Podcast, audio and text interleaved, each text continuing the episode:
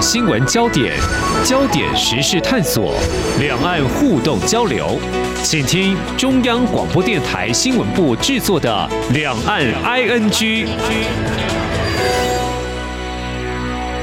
听众朋友您好，我是黄丽杰，欢迎收听《两岸 ING》节目。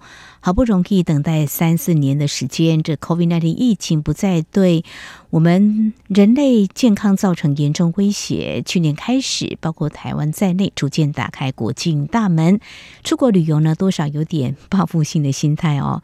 嗯，但今年我们台湾民众从三月一号开始，也终于可以在前往中国大陆旅游了。这个消息是在去年底所公布的。不过，交通部观光署在今天稍早又宣布，由于中国大陆到目前还没有开放团客到台湾来，所以旅行业者即日起停止招揽赴陆旅行团。不过，今年三到五月底已经招揽成团的部分，还是可以出团。的确，我们关心的是中国大陆还没有重启开放观光客组团到台湾旅游。真的应该是还是会让蛮多人失望的，我们只能够再等等看。不过今天呢，我们就先来谈台湾团客前往中国大陆旅游这样的议题。我想要从中国大陆疫后重启旅游，到底市场有哪些变化呢？整个趋势是怎么样呢？还有这个如果想要来一个定点的深度旅游。可以做什么样的规划呢？我们再度邀请精彩旅游副总经理林中仁来谈谈这些面向。欢迎林副总，你好。主持人，各位听众，大家好。好，这台湾团客前往中国大陆旅游啊，嗯、目前政府还是有设限啦，嗯、对，有点管制，就上限两千人。对，哦，我在想，可能大家会有点急着想要过去哈，等这排队。可能还是有，因为有这个总量管制哦。首先，先谈到就是说，那这个团费呢，相对在疫情之前，也许还是会调涨吧。因为在去年就听很多的朋友在分享，不管是到日本啦，或是欧美啦，这个旅费都调高了。中国大陆应该也是一样吧？呃，可以我们分开来这么说了哈，因为总量管制两千人。啊，看起来人数好像不多，但是我们要去思考一个，就是说目前就飞往中国大陆的航班，嗯，对，那呃航点还是相对比较少，早期三四十个航点，现在十，现在十几个航点，嗯、对，好，那你的。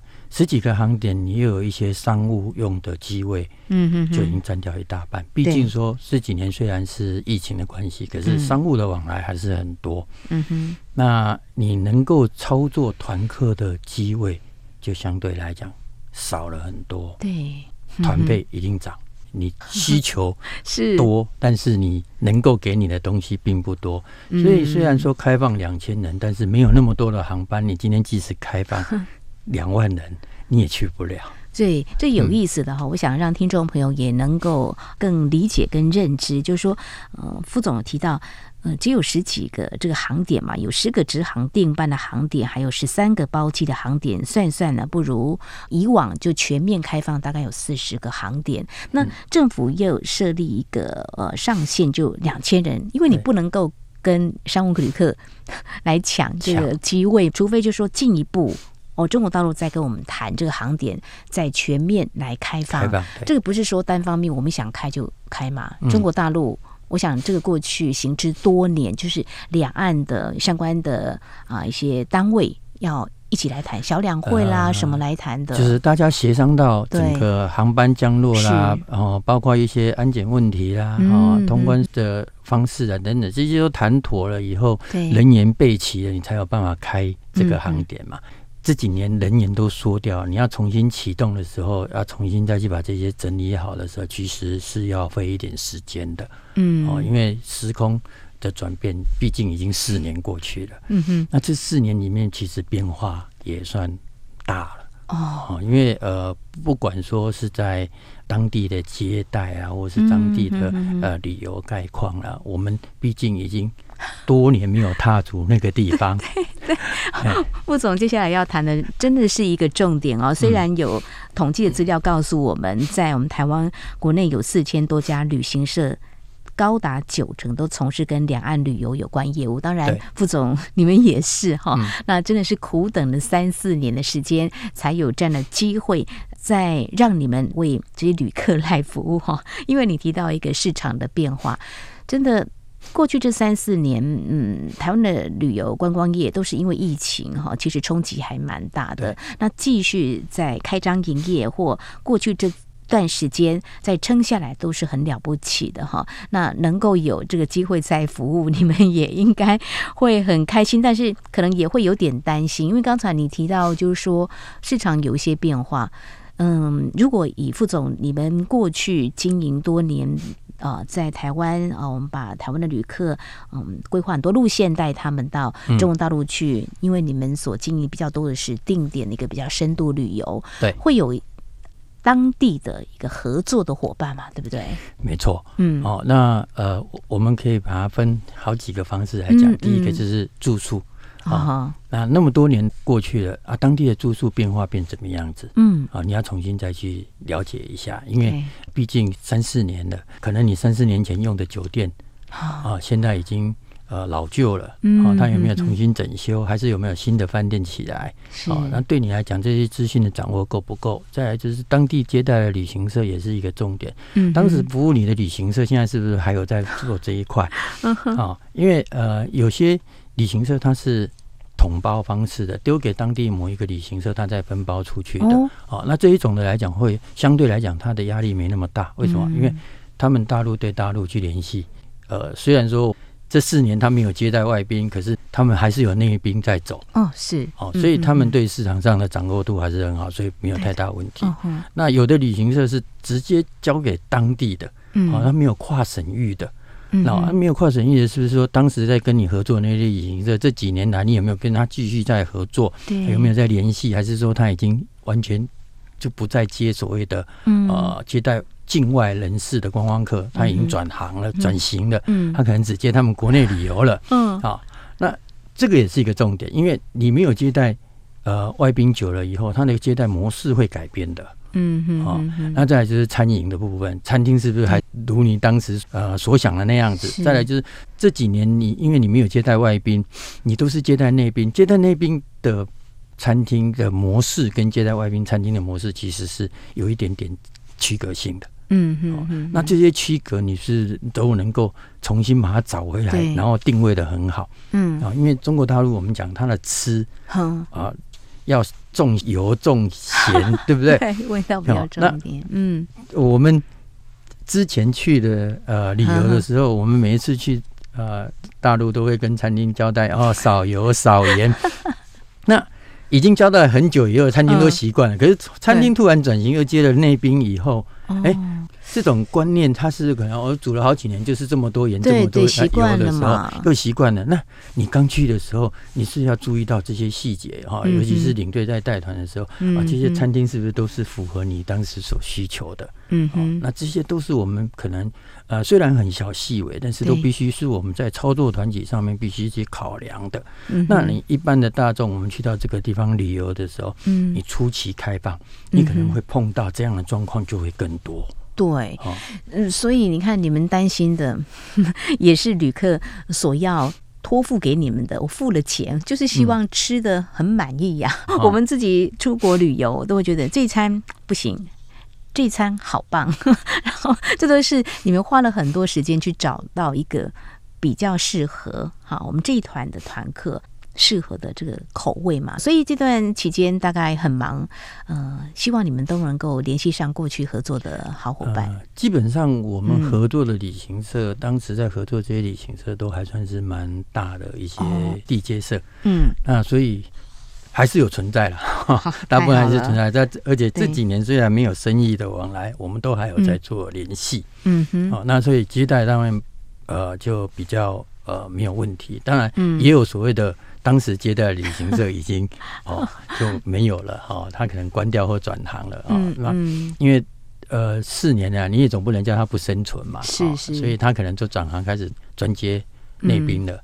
哦，那内宾接待久，你叫他再重新回来，或者是说他已经不做了，那你重新再去找这样的一个配合厂商的时候，你要能够注意的点就必须更多，你要交代他的事情就更多。所以，当你这样子你找到团体出去的时候，你的领队就相对来讲就更重要了。是的，哦，因为他事事就必须要从头盯到尾。哦，每一个细节他都必须要事先去做安排，嗯哼，哦，这是可能会稍微比较辛苦一点，因为初期。啊，所以在初期来讲的话，你如果一开放，你就要去旅游的时候，嗯。啊，除了找相对你信任的旅行社是，啊啊，再来就是说，哎，这个公司出去的领队啊，是不是早期在带大陆经验是够丰富的？嗯，啊，如果说哎呃早期带大陆的他经验很丰富。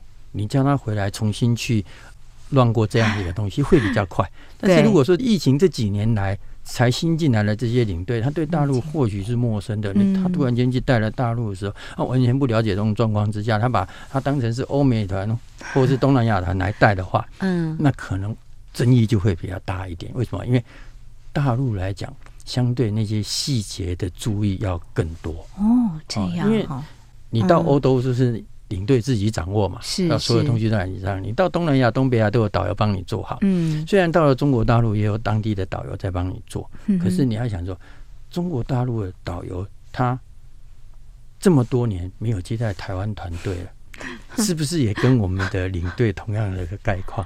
对、哦，是不是会有这样子一个？哎、欸，就大概就是这样子了，这样子，这样子、嗯、啊。除非说这一个导游他还是以前有接待过台湾团。他整个的细心度都很强，然后对这些呃细节上面、操作上面哦，餐厅、饭店的各项的接待上面都有很清楚的一个概念的话，或许这个新的领队出去他不会有问题。但是如果两个都是新的时候，好，嗯，那问题就可能会比较多一点。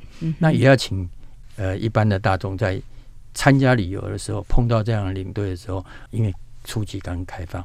可能要多多包涵。嗯、是这个哈，连我们在市场端操作的都觉得嗯审慎了哈。但是就是说，也请大家更理解初期开放的一些有可能出现的不太适应的情况哈。嗯、那呃，在节目当中，我曾经呃探讨过也比较多，就是中国大陆呃在疫情之后，他们的消费都比较属于降级，就是比较没有高消费。或许有些听众朋友会觉得，那去旅游会不会？因为他们的内需不太强，就是比较疲弱。嗯、那我们去可以捡便宜吗？这个概念是说得通的吗？呃，我们讲说，看起来好像对岸的经济这几年很萧条，没错啊。事实上，你要真的去旅游的时候，嗯、你就会发现，虽然是萧条，物价还是很高哦。啊，为什么？因为以一个中国大陆这么大的一个人口数，你要想想看，呃，他们那前十几年累积下来，那个储存量还是很强的。好好好，那呃，虽然说呃，大陆打车啦或打房等等，你会觉得好像经济很萧条，可是你要想，不要多，只要一亿人有钱就好了。哦，说的也是哈，对不对？这一亿人的有钱人出来旅游的时候，其实。这些旅行社你也接待不完，所以你说玩的人还是在玩，嗯，好，所以呃，你要让它整个价格掉下来的话，嗯，还是蛮难的。所以呃，就我们现在在接洽对岸的报价来讲的话，呃，并没有比较便宜。哦，这样子啊，对，哦，那相对来讲还高。啊，哦，我想说他们没有通膨啊。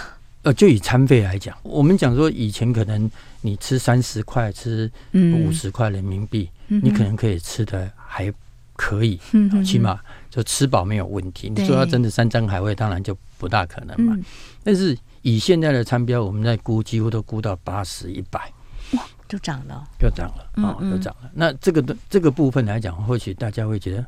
啊，不是对岸很萧条吗？对啊、东西应该更便宜、啊。保守消费，我们会有更多优惠呀、啊。可是你要想说，中国大陆十几年来的发展下来，嗯，穷人都变小康了。哦，对吧？哈，嗯，那小康的可能会变成小富了。就比例 其实比例上面是有钱人是更多了啦。对，那大家的那个日子过得比较好了，所以呃，相对来讲，这个疫情过后，大家在消费上面，所以呃，并没有因为这样子的状况之下，把整个消费往下压。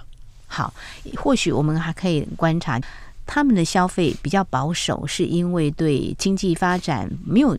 具有那么大的信心，就是钱会有可能放在自己的口袋储蓄，对不对？也不太想再去投资股市或房地产，嗯，但是手头应该还是握有钱，因为他更审慎了哈。对。但是如果说他真的有些人钱还是挺多的，旅游的。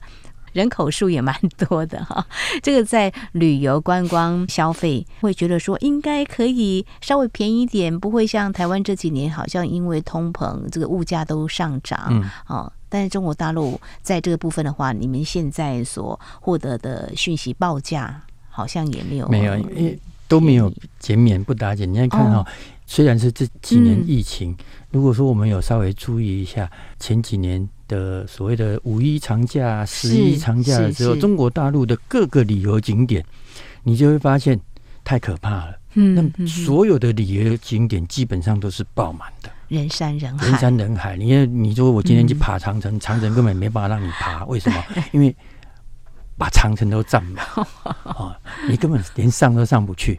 所以相对来讲，你说，哎，呃，他是不是因为啊这几年？经济没有跑得那么快的状况之下，是不是说大陆的消费会降低？没有，玩的人还是那么多。好，我想在稍后节目还有点时间，因为你提到这里，我其实要好好的来谈中国大陆跟台湾的这个比较定点深度旅游，到底这个操作跟概念哈有什么不同？哦，也许是一样的，但是总是环境不太一样。那副总呢，嗯，对这样子一个旅游安排也非常的有经验哦。等一下，也许可以分享给我们，让我们的听众朋友可以做个参考。我们节目稍后回来。好。今天的新闻就是明天的历史，探索两岸间的焦点时事，尽在《两岸 ING》节目。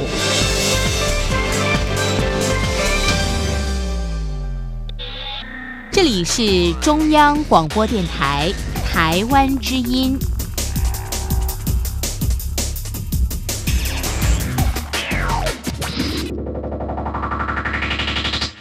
这里是中央广播电台，听众朋友继续收听的节目《两岸 ING》。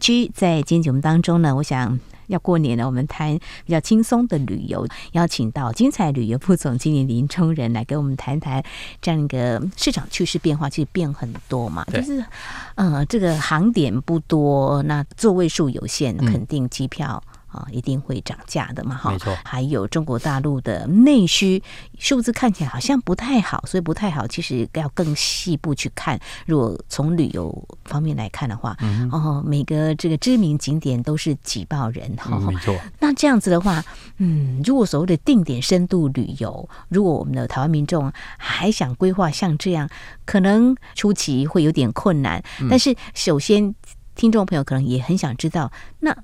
如果要降价，短期之内都不太可能了。没错，那定点旅游的话，他们人又这么的多，在选择去中国大陆玩，可能要避开他们假期，是首先要考虑的。呃，就是说你在旅游的部分，嗯、当然第一个你不要去碰他的大假日。什么？人家五一长假、十一长假啊，那千万不要去碰。嗯，哦，再来就是春运这种期间的话，所有的车辆几乎都会去支援所谓的春节运输。好，今年到三月五号的样子。嗯，那呃，车辆你去支援呃春节运输的话，相对来讲，你的车辆嗯要使用就会比较难。嗯、但还好，这个部分在我们开放。之后，嗯，没几天就会结束嘛。对，好，那紧接着他就五一长假哦，好，那五一长假你不要去碰。再就是说，每一个地方都有所谓的季节性的，嗯嗯，呃，高峰期。嗯哼哼，好，那如果你真的不是很在意它所谓的这些季节性的景致的话，嗯，那你就。不要去碰它高峰期啊。你说，哎、欸，像赏枫期间，你就不要跑到赏枫的地方去嘛。你就可以避开一些人潮。嗯，那避开这些人潮的话，你的旅游相对来讲人少，你的旅游的品质就会提升。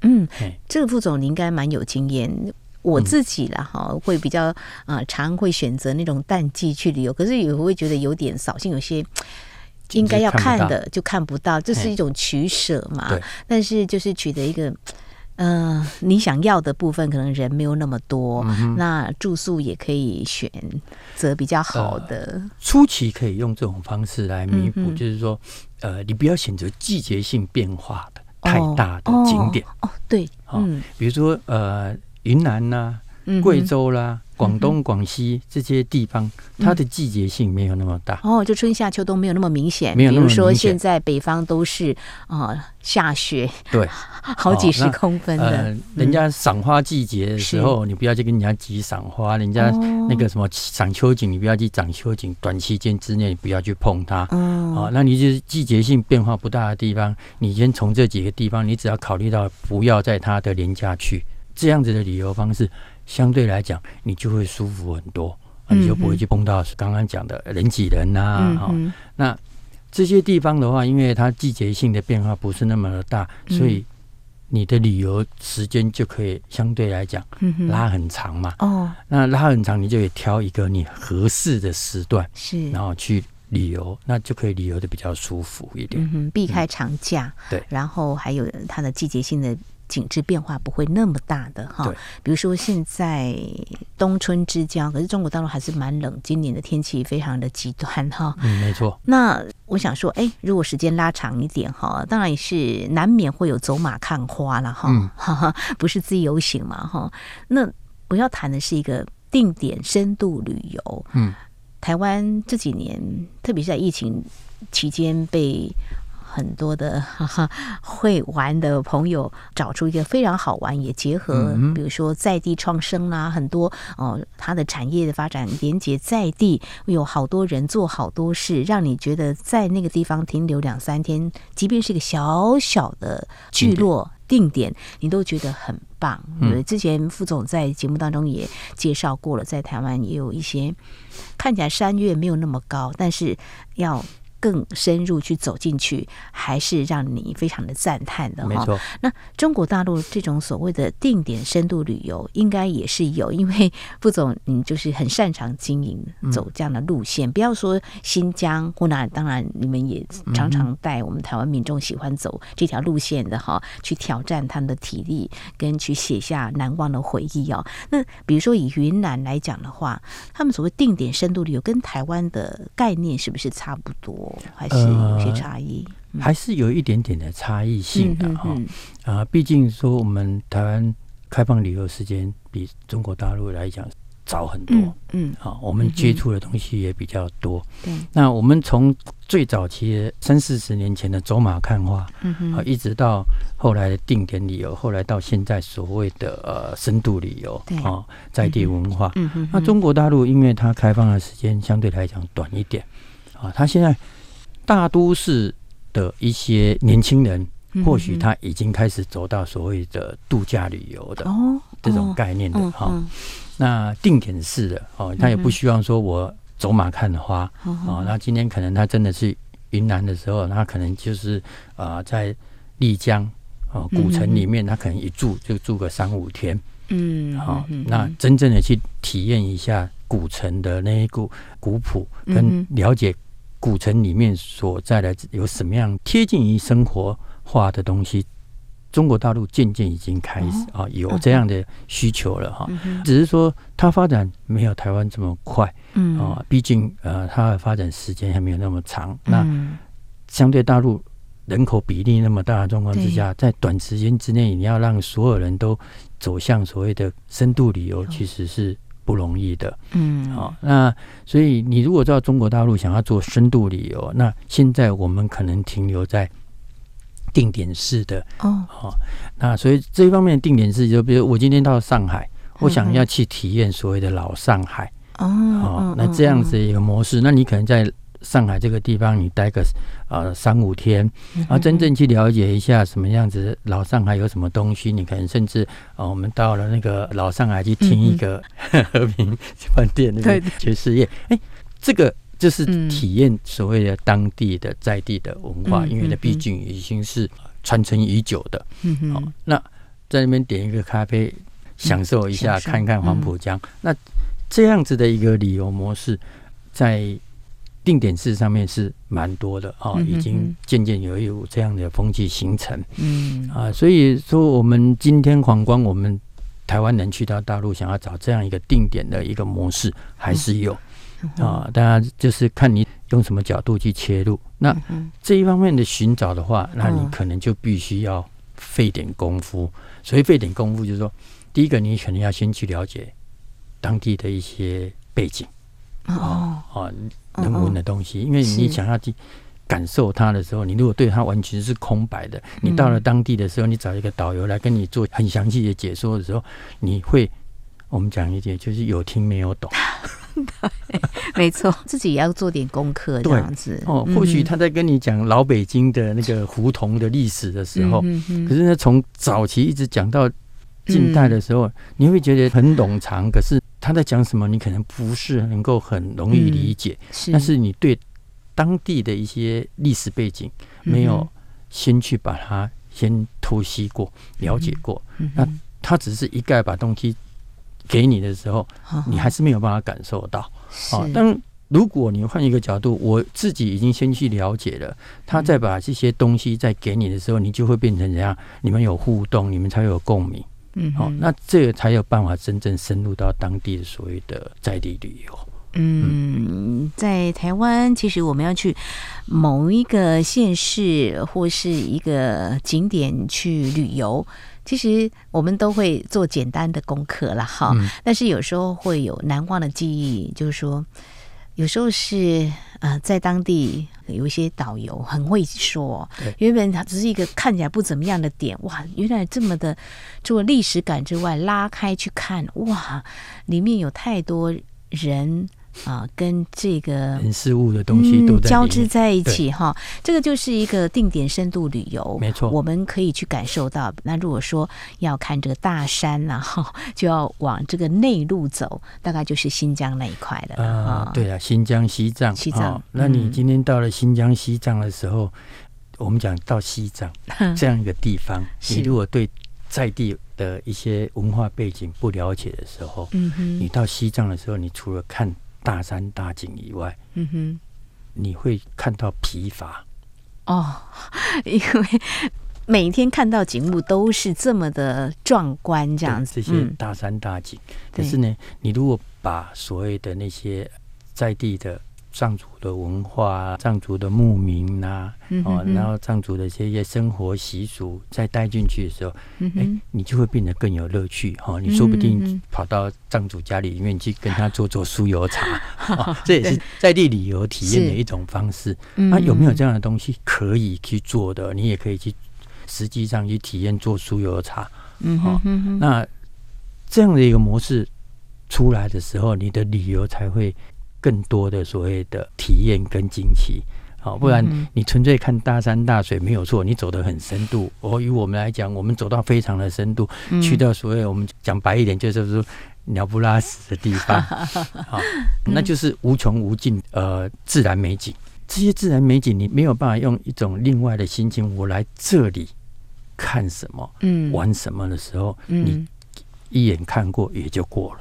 没有错，所以我想我们提的或许是给嗯开始准备他要做一个深度旅游的朋友一些建议啦，就心态做个转换，不是走马看花而已，你可以更细心去看这个地方，可以跟自然或是人来对话吧。没错，OK，好，不管是异地重游哈，或期待更优质的旅游，当然以。消费者哈，就观光客的这个立场来看，就希望市场有一个竞争，哎，但是还是希望提供合理没有销价竞争的环境，应该现在不会有销价竞争，因为现在团费都蛮贵的。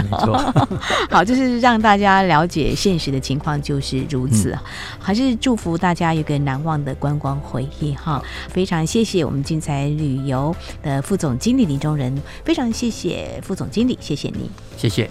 好，以上就是今天两岸 ING 节目，非常感谢听众朋友您的收听，黄丽杰祝福您，我们下次同时间空中再会。